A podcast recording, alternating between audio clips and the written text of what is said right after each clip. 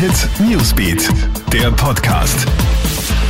Hey, ich bin Michaela Mayer und das ist das Update für deinen Start in den Samstag droht uns wieder ein österreichweiter Lockdown. Der Osten des Landes wird ja über Ostern in einen Lockdown geschickt. Anschließend sind Eintrittstests für den Handel geplant. Angesichts österreichweit steigender Neuinfektionszahlen und der angespannten Lage in den Intensivstationen zittert jetzt aber auch der Rest des Landes, ob bald wieder alles komplett zu sein könnte. Gesundheitsminister Rudolf Anschober will das zumindest nicht ausschließen. Er will über die Osterfeiertage mit den Landes Landeshauptleuten immer in engem Kontakt stehen, um eventuell mögliche Schritte zu setzen, sagt er.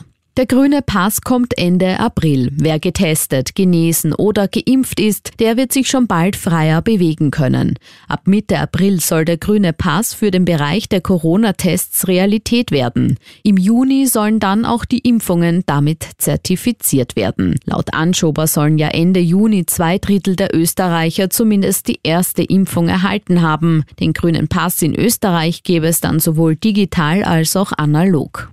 Licht aus für das Klima. Heute Abend um 20.30 Uhr gehen für die traditionelle Earth Hour wieder für eine Stunde die Lichter aus. Vom Brandenburger Tor in Berlin über die Christusstatue in Rio de Janeiro bis hin zum Wiener Schloss Schönbrunn. Die Idee zur Earth Hour wurde vor 14 Jahren von der Umweltschutzorganisation WWF geboren und ist heute die größte weltweite Klima- und Umweltschutzaktion der Welt.